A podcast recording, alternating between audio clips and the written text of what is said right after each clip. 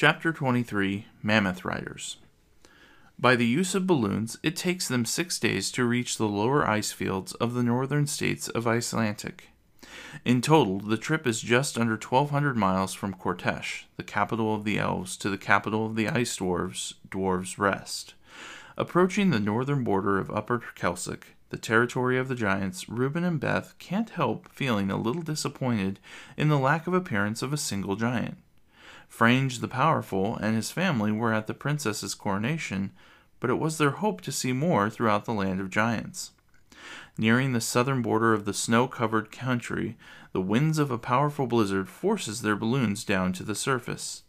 Landing a few thousand feet from the border of the northern states of Icelandic, they step out onto the frozen, snow-covered ground. Immediately, Artemis whips out a few heavy snowcoats insulated with the fur of woolly mammoths. She hands one to Beth as they make their way over to find Reuben and Than, who are the only three unprepared for the cold. Beth gives Artemis a dirty look, wondering if the princess really expects her to wear the fur of a helplessly murdered animal. Don't worry, the mammoths remain unharmed, simply sheared like the wool of a sheep. Artemis explains, knowing the girl's thoughts might be similar to those of the nature loving gnomes. Are you two really disappointed you didn't get to see more giants on the way over here? Than asks as he puts on the perfectly fitting snow coat. I fight for all races, Than. You know that, Reuben explains, pulling his coat on the edges to stop above his forearms and waist, proving to be too small for the human. Sorry, Reuben, they're dwarven made, Artemis shrugs with an innocent smile. Beth covers her mouth, laughing at Reuben's humorous appearance in the dwarven made coat, but her laughter soon dissipates when she realizes that her own dwarven coat fits almost perfectly. And what exactly were you laughing about there, Shorty? Reuben asks, a sly smile forming across his face. Nothing, Beth replies, sticking out her tongue. That's what I thought. Reuben pats the five foot girl on the head. Reuben rips the sleeves off the dwarven made snowcoat. Removing his military jacket, he stuffs the sleeves inside each arm. Carefully, he slips it back on pushing his arms through the sleeves jacket and pushes the remaining coat made vest over it. Reuben flips up the woolly mammoth made collar, his cream colored vest contrasting against the burgundy it rests on. Each elf gets into formation around the princess, creating a perfect hexagon. Reuben, Beth, and Than stay in the rear of the group while Prince Sane and Artisan stay at the front, leading them forward. While scouting the area, Sane notices a large building protruding from the ice and snow. The building appears halfway buried under the snow and seems too large for even the grandeur of the dwarven caves of the mountains of Dwi. The closer they get, the more Reuben and Sane realize it's more of a shelter than an actual home. Upon reaching the large, formidable shelter, all twelve can see what's housed inside woolly mammoths. Over a dozen mammoths roar inside, each ranging from 9 to 11 feet at the shoulder, almost twice as tall as Sane and Artemis. Beautiful creatures full of power and compassion. A few smaller baby mammoths can also be seen taking shelter from the harsh blizzard that is coming upon them, their small trunks holding on to their mothers as they huddle behind their legs. Excuse me, travelers. May I help you? A booming voice comes from out of nowhere. There, standing atop one of the mammoths, an ice dwarf appears. I do believe you look lost. Where exactly is your destination? The capital, Dwarves Rest, actually, Artemis speaks up as all eleven of her company ready their weapons while maintaining their formation. That's priceless. You've found the one and only mammoth tamer on the southeastern border of the lower ice fields, and I think you may be in need of a lift.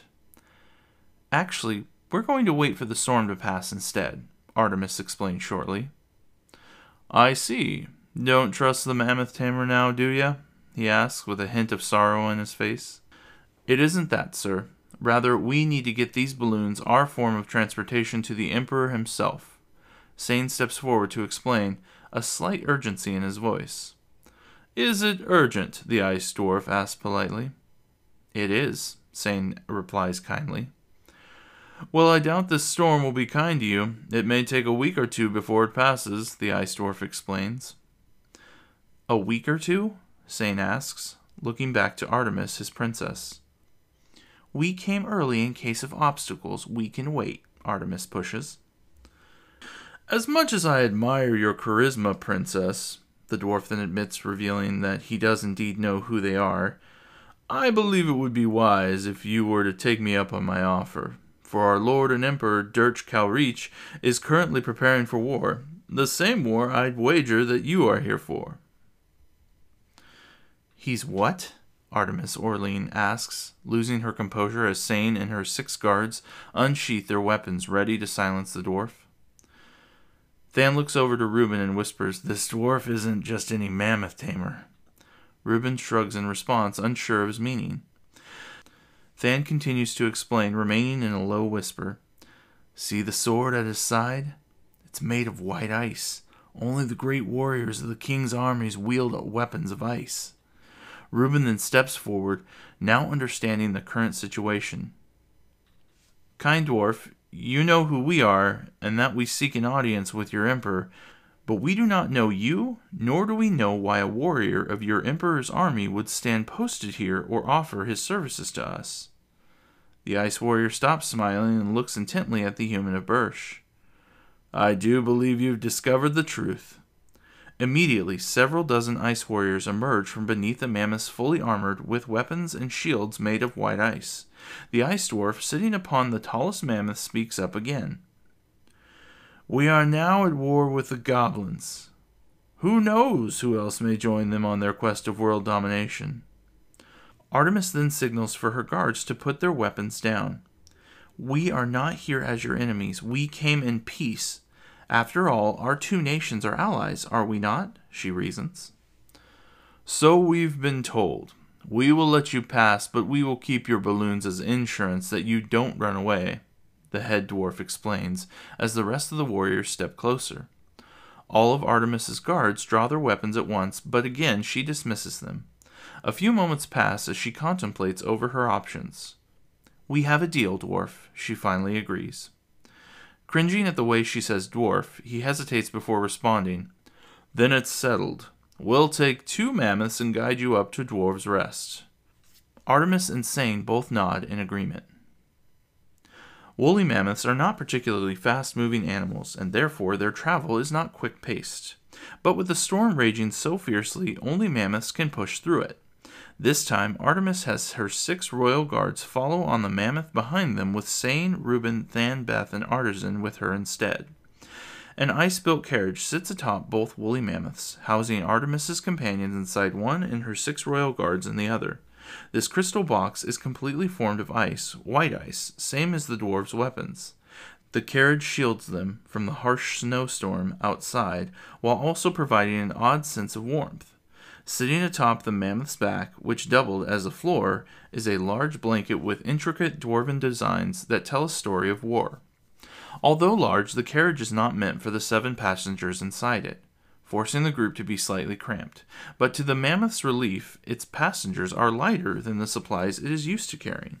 Sitting outside in front of the ice carriage is the eight passenger, an ice warrior trained to navigate through intense storms. With Artemis sits another ice warrior, Nortu. With the six guards on the other mammoth is a warrior named Kamik, as well as another navigator. Five days of travel awaits them Traveling by foot is far too dangerous even for the ice dwarfs who have been living in the northern Icelandic for centuries. Obliquous penguins, an extremely dangerous shark-tooth species, and Arctic wolves are all but a few of the unseen threats lurking outside the carriage. Beth sits down next to Reuben as closely as she can. Opening a book, she asks, Should we continue? I would love that, Reuben agrees with a smile of interest. Beth holds the book to where Reuben can try to read along and begins. I first gained this gift when I was a young lad of forty five. It was then that my wife at the time noticed I still appeared as though I was seventeen when comparing my face to an old drawing. At first she thought I just appeared younger than I was, but as she gained wrinkles, my face appeared unaged by time. She grew jealous of this, of course, as it is any man's desire to stay young. I named this gift the longevity of elves. My father, Alexander Birch, had died just four years prior. Unbeknownst to me, he was 293 years old at his death. We were not close, as you may have guessed, and even as a young man, I was reluctant to take his throne. I refused still at first, but as I saw the injustices this world holds, I realized I could do more as a king than a good man. But something I didn't realize then was that a good man is far stronger than a powerful king. As time etched on, so did my friends, wives, and children. All of my children held the gift of dragon's blood, but only you two, my sons, have opened its power inside you. It is therefore my belief that all in the Birch family line have this power, but only the truly aspirational among you will open all of its gifts. The next two gifts I received was the stamina of fauns and the speed of goblins. It came to me when my family was in the most desperate situation, for one of the castle's knights had grown mad with passion for my eldest daughter at the time. I was then a hundred and twenty, but appeared as if in my late twenties. A message came to me by pigeon, and upon reading it, I knew my family's life was in jeopardy. At the time, I was touring the cities of the kingdom of Bersham was some forty miles from the castle I then called home. Knowing a horse wouldn't be capable of running through the thick, dense forest that separated me and my family, foolishly, I jumped from the moving carriage and ran toward the castle. I arrived there in less than an hour, but I was still too late for the knight had attempted to force himself upon my daughter and was then killed by his own dagger. As happy as I was to see my daughter alive, a cruel hatred for men had crept into her heart, a hatred she nurtured and nurtured until her death, by which time she had successfully murdered all of her brothers and six other knights. It pained me to order her execution, but after stabbing me through the chest with my own sword, I had no other choice. She had brought about the third gift, which at this point felt more of a curse the healing of a dragon. I felt responsible for my daughter's action, for if only I had arrived sooner that day, maybe she would have lived a happy life. But as I moped, my only surviving daughter comforted me with games chess, checkers, memory, and any other game she could muster. Eventually, game champions from around the world came to play against me, but none were a match. Only the clever gnomes proved successful against me, which was on a rare occasion. Thus my fifth gift was born, the thoughts of gnomes. Then at the age of 260, I met the giants and realized our hearts were alike, caring and feeling, full of love for the nature around them, and my strength, although not as great as the giants, rivaled that of the dwarfs. The heart of giants and the strength of dwarfs. Sons, I tell you these things because not even in my old age, as I near four hundred years of age, I desire to live longer. Yet at the same time, I welcome death because I have seen so much suffering. You may look back upon my rule as the rule of a weak king, but please, Philip, Adrian, see it as not weak, but as a rule of peace. Things happen that are out of even a king's control, but my sons do not take life needlessly, for conflict breeds war, and war breeds death, and you, my sons, are not immortal. If you breed death, death will come for you. Beth looks over at Reuben, who is mesmerized by the book. Sane looks over to them and asks, Are you reading up on the history of humans? Sort of, Reuben answers vaguely. Well, you might be interested to know, according to the human history books, Adrian Birch succeeded his father as king after beheading his own brother Philip. Yet, because of this aggression, it seems Adrian was then assassinated by his nephew Hector, who was able to bring about peace after his uncle's ascent to the throne. Always with the beheading, Reuben shakes his head. Humans do seem to enjoy beheading their kings, Sane replies with a chuckle. Are some humans really that powerful? Artemis asks curiously. Sane laughs hard. No, they just fill their history books with myths and legend. They probably lost track of a few of their kings and then gave a few they had recorded longer lives, Sane explains, adding air quotes. Interesting theory, Reuben acknowledges, looking over at Than and then back to Beth, knowing there may be more fact than fiction to Sane's theory. How long do elves live, if I may ask? Most elves live around 500 years, give or take, Sane responds. My mother, the queen, is almost 400 years old, Artemis offers. She doesn't look more than 30 for a human, Beth gasps. And yet, You don't think it's possible for a human to live two or three hundred years? Reuben asks. I've never seen it, and as far as elven studies go, they teach that the lifespans of goblins, fauns, merfolk, and humans only range from 70 to a 100. Gnomes live closer to 200 years, dwarves and giants around 300, and elves around 500, but of course, that's just thousands of years of study, nothing too conclusive. Ignoring Sane's attitude, Reuben looks down at his hands and counts the gifts he may have if he is of the line of Birch. 1. The lifespan of elves. 2. The stamina of fauns. 3. The speed of goblins. 4. The healing of dragons. 5. The intelligence of gnomes. 6. The heart of giants. 7. The strength of dwarves.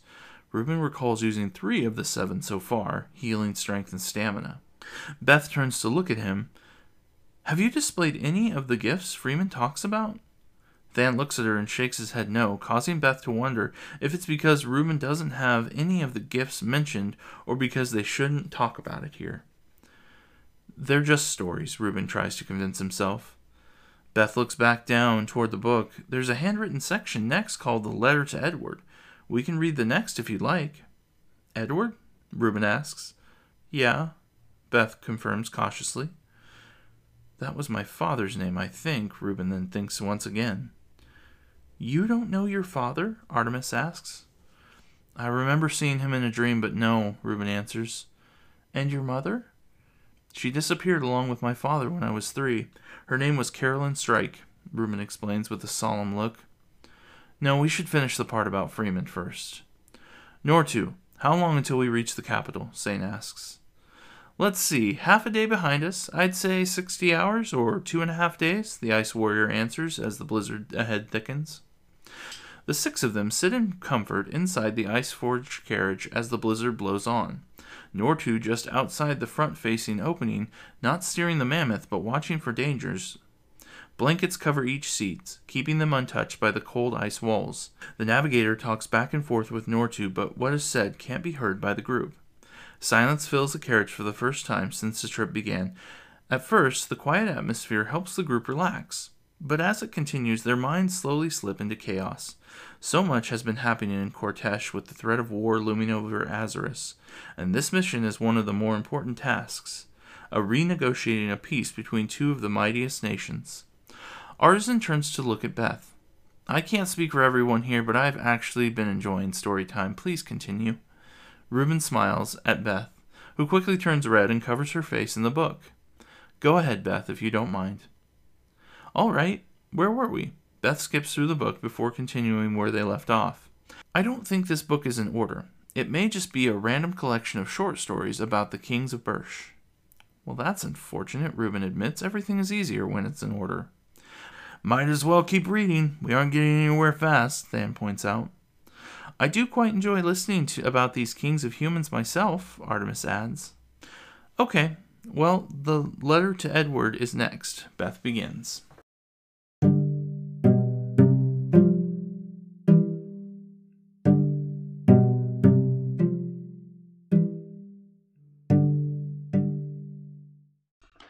Thank you for listening to The Legend of Azeris, Dragonborn, written by Corey E. Slane.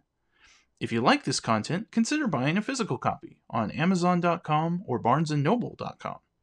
Also, you can become a supporter. Support the podcast with a small monthly donation to sustain future episodes. Thanks again for listening, and tune in next time for more chapters of The Legend of Azeris, Dragonborn.